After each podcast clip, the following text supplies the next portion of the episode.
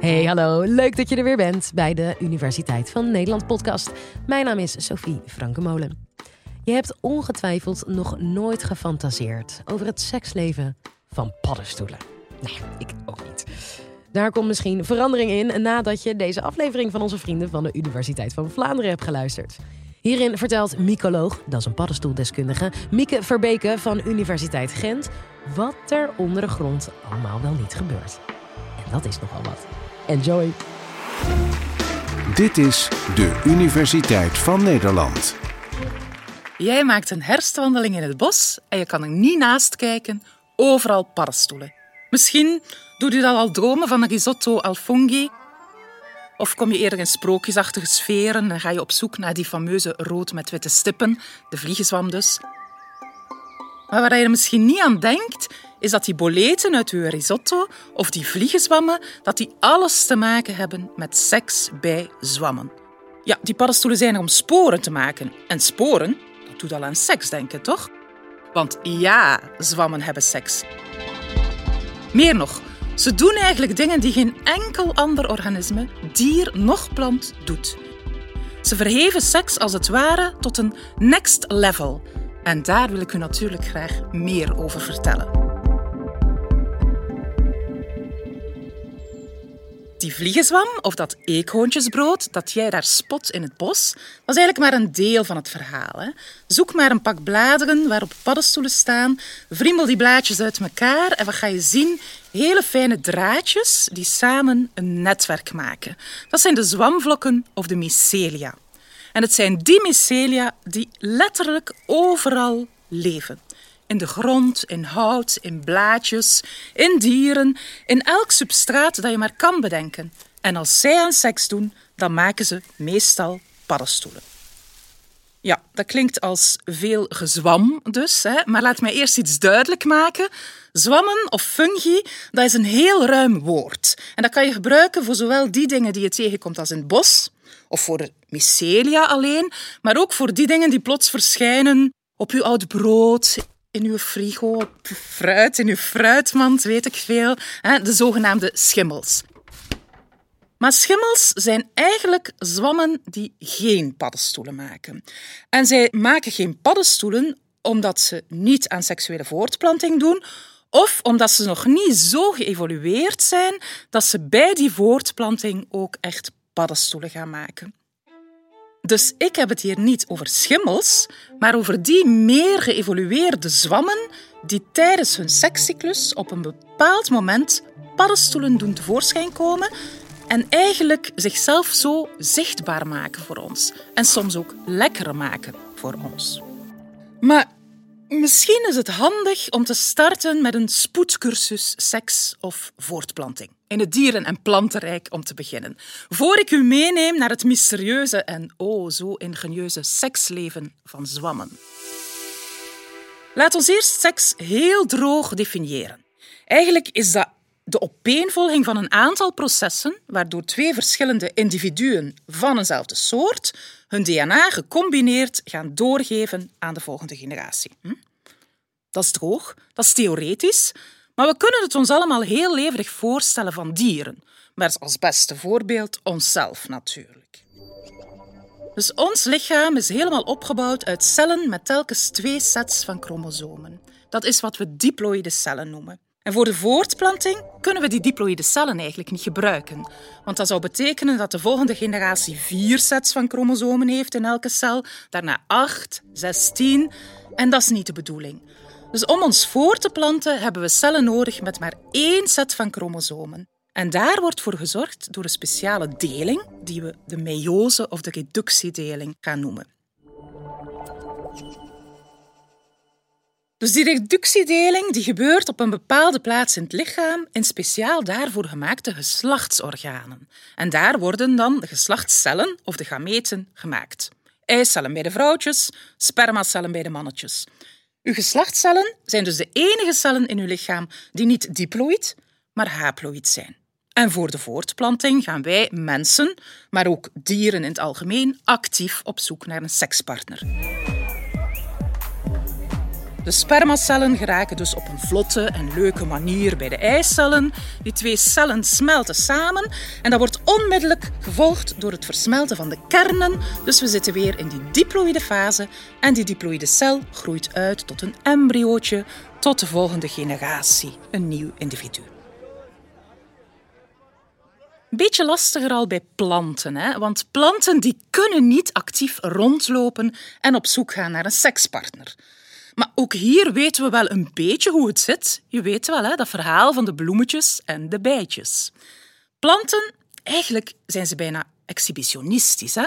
Zoals ze staan te lonken en te pronken met hun bloemen, die druipen van de nectar, bedwelmende geuren maken die. Alles om toch maar bestuivers aan te trekken. Die bijtjes bijvoorbeeld. En om dan de pollenkorrels tot bij de plakkerige, ontvankelijke stempeltjes van een andere bloem te krijgen. We zien ook duidelijk het verschil tussen mannelijke structuren, meeldraden, en vrouwelijke structuren, een stamper of verschillende stampertjes. Dus bijen en andere insecten die zijn nu eigenlijk een soort bemiddelaars die ervoor zorgen dat die stuifmeelkorrels van de ene bloem bij een andere bloem terechtkomen. Maar het verhaal is complexer dan bij dieren, want stuifmeelkorrels of pollenkorrels dat zijn nog geen spermacellen. Dus die moeten eerst nog uitgroeien tot een structuurtje dat spermacellen maakt en die tot bij de eicel brengt, die dan weer diep verborgen en beschermd zit in de vrouwelijke onderdelen van de bloem. Dan komt de versmelting er, het embryootje wordt gevormd en het verhaal is rond. Dus, samengevat, wat gebeurt er bij geslachtelijke voortplanting? Wat zijn die belangrijke processen bij seks? Ten eerste vorming van de geslachtscellen of de gameten, die dus gemaakt worden door reductiedeling of meiose. En daarbij wordt het aantal chromosomen gehalveerd. Ten tweede, die gameten komen op een bepaalde manier bij elkaar en de cellen zelf versmelten. En ten derde, ook de kernen van die cellen versmelten, zodanig dat we weer een cel krijgen met twee sets van chromosomen, maar nu met een nieuwe mix van moederlijk en vaderlijk materiaal. En die groeit uit tot de nieuwe generatie. Zwammen zijn anders. Hoe zit het bij die zwammen? Eerst goed beseffen, als jij die vliegenzwam ziet, dan zit onder de grond dus een mycelium. Stel je dat mycelium voor als een heel dens netwerk van dunne en vertakkende draadjes. Dat zit een paar centimeter onder de grond. Bij die vliegenzwam is dat één tot enkele vierkante meter groot. Sommige mycelia zijn veel kleiner, als die in een beukenapje leven bijvoorbeeld. Maar het grootste organisme ter wereld is waarschijnlijk ook een zwam. Want er is een mycelium gekend van honingzwam dat maar liefst bijna 10 vierkante kilometer groot is. Dus ze zijn niet opgebouwd uit cellen, zoals dieren en planten, maar uit een enorme massa hele fijne zwamdraadjes of hyfen. Die groeien aan de top die kunnen vertakken en die maken zo die zwamvlok. Dat is een excellente design om overal binnen, op, in, tussen te kunnen groeien. Ook om te eten, want ze stoppen geen voedsel in hun lichaam, maar ze stoppen hun lichaam in het voedsel. En ze groeien daar naartoe waar dat er voedsel is. En ze sterven daar af waar dat ze uithongeren of waar dat ze beschadigd worden. En ze groeien aan de andere kant weer gewoon door. Er zijn wel compartimenten, maar zo'n mycelium is echt een continuum. Want de inhoud staat met elkaar in verbinding. En kernen, informatie, inhoud, het kan allemaal in dat netwerk worden doorgegeven. Als we stilstaan bij hoe zo'n mycelium is opgebouwd en hoe dat functioneert, dan kunnen we eigenlijk niet anders dan beseffen dat zwammen ons helemaal weghalen uit ons vertrouwde denkpatroon van individuen, cellen, lichamen. Ze hebben een compleet andere design. Een succesverhaal in de evolutie, want er zijn een paar miljoen soorten zwammen, dus na de insecten vormen zij de grootste groep van organismen op aarde. En het is ook dankzij die bijzondere design dat mycelium dus, dat ze op een heel aparte manier aan seks doen. Let wel, dit gaat dus over de meer geëvolueerde zwammen die die ook paddenstoelen maken.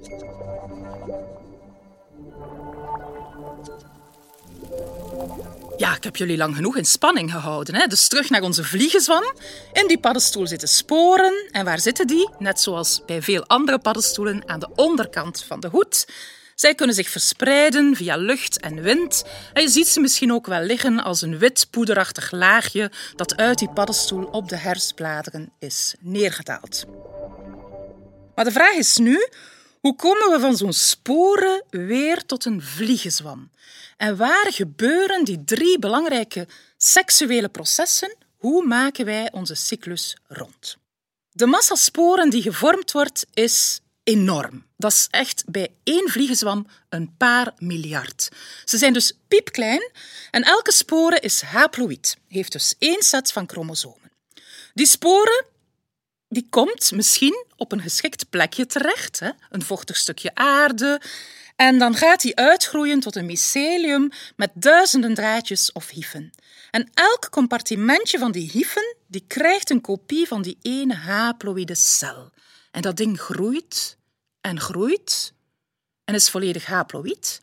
En op een bepaald moment gaat het botsen tegen een ander mycelium van dezelfde soort. Die soortgenoot is ook voorzien van een kern in elk compartimentje, maar van een ander genetisch type. Dus je voelt het al, hier hangt seks in de lucht. Wonderbare seks. Want eens dat ze elkaar tegenkomen, zijn die zwammen er compleet klaar voor. Ze hoeven geen geslachtsorganen te vormen, ze maken geen gameten of geslachtscellen, ze moeten zelfs niet geslachtsrijp zijn, het kan altijd. De mycelia koppelen, versmelten en groeien gewoon samen als een netwerk van hyfen waar telkens die twee compatibele kerntjes zij aan zij zitten. It's a match.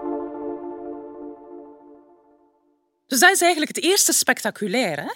Geen gedoe met eicellen en zaadcellen. Nee, gewoon intense verstrengeling van twee mycelia, gedaan met geslachtsorgaantjes en gameten. Gewoon heel de body laten versmelten met dat van een ander en samen doorgroeien tot één grote zwamvlok, een mycelium. Maar er is meer. Eigenlijk een tweede waanzinnig fenomeen. Die zwamdraden die versmelten wel, maar de kernen niet. En het is ongezien in de biologie dat twee genetisch verschillende en compatibele kernen zo lang naast elkaar kunnen bestaan zonder te versmelten. En bovendien gaan ze ook nog altijd mooi synchroon delen om een heleboel nieuwe koppeltjes te maken in elk compartiment van dat groeiende mycelium. Dus zo'n mycelium is niet diploïd, maar tweekernig. En op die manier flirten ze eigenlijk met de grens tussen haploïd en diploïd en combineren ze de voordelen van beide. En het is dat tweekernig mycelium dat in staat is om paddenstoelen te maken. En het is in die paddenstoelen dat er eindelijk een einde komt aan die tweekernige toestand en dat de kernen versmelten en er een heel korte diploïde fase is voor de haploïde sporen worden gevormd. Maar ik sprak in het begin over next level seks. Wat de zwamvlokken helemaal bijzonder maakt, is dat zij het genderspectrum volledig doen ontploffen. Een mycelium kan alleen maar een sekspartner vinden door er letterlijk tegenaan te groeien, te botsen bij het groeien. Dus die kan niet echt actief op zoek gaan naar een gedroomde partner om daarmee voor te planten. Als er maar twee geslachten zijn, zoals bij ons, mannelijk en vrouwelijk, dan is de kans om je succesvol voor te planten beperkt. Als je een exemplaar van je eigen soort tegen het lijf loopt, dan is de kans dat je daar ook succesvol seksueel kan mee gaan voortplanten ongeveer 50% Pech, want je komt iemand tegen, maar die is van hetzelfde geslacht. Maar dat is dan niet zo erg als je rondloopt en wel weer gauw tegen een ander opbotst. Maar het wordt wel vervelend als je als haploïd mycelium in een boomstam bijvoorbeeld, want daar zitten ze ook, hè, ze zitten overal, als je daar groeit en je hebt het geluk een soortgenoot aan te treffen en die blijkt dan van hetzelfde geslacht te zijn, dus daar kan je geen efficiënte seks mee hebben. Dus wat deden zwammen in de loop van de evolutie? Ze stappen af van het hebben van maar twee geslachten. Ze hebben ook bijvoorbeeld vier. We spreken dan ook niet meer over geslacht, maar over mating types. Mating types, u mag dat vertalen door paringstype. Vrouwelijk en mannelijk heeft sowieso geen zin, want morfologisch valt er geen enkel verschil te zien. Stel nu, er zijn vier metingtypes. En voor je te ver vooruit loopt in wilde fantasieën, ze moeten dan uiteraard niet met vier zijn om aan seks te doen, hè? want dat zou de kans alleen maar ontzettend verkleinen. Dus twee individuen met een verschillend metingtype volstaan om voor te planten.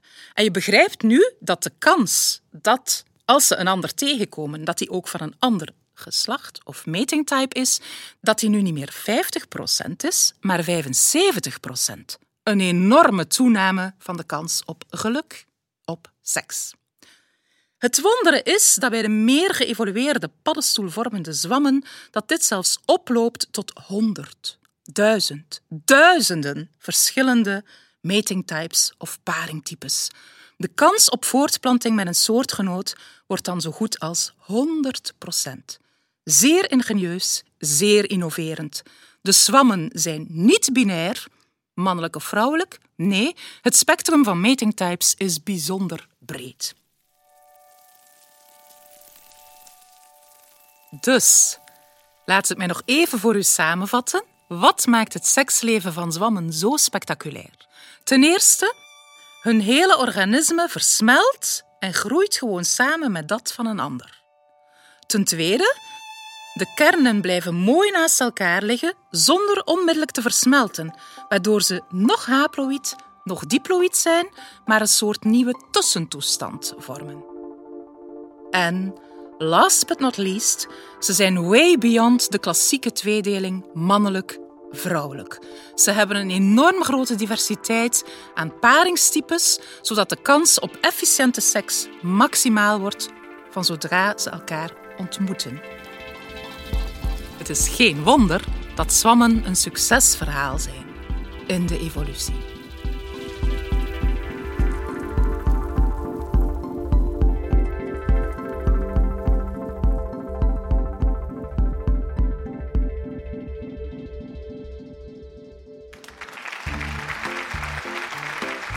Nou, daar hoorde je nog eens iets wat je niet wist, hè? Je hoorde Mieke Verbeke. Het is altijd leuk om de blitz te maken op feestjes, dit soort colleges. Volgende keer ook een leuk onderwerp: vreemdgaande vogels. Tot dan.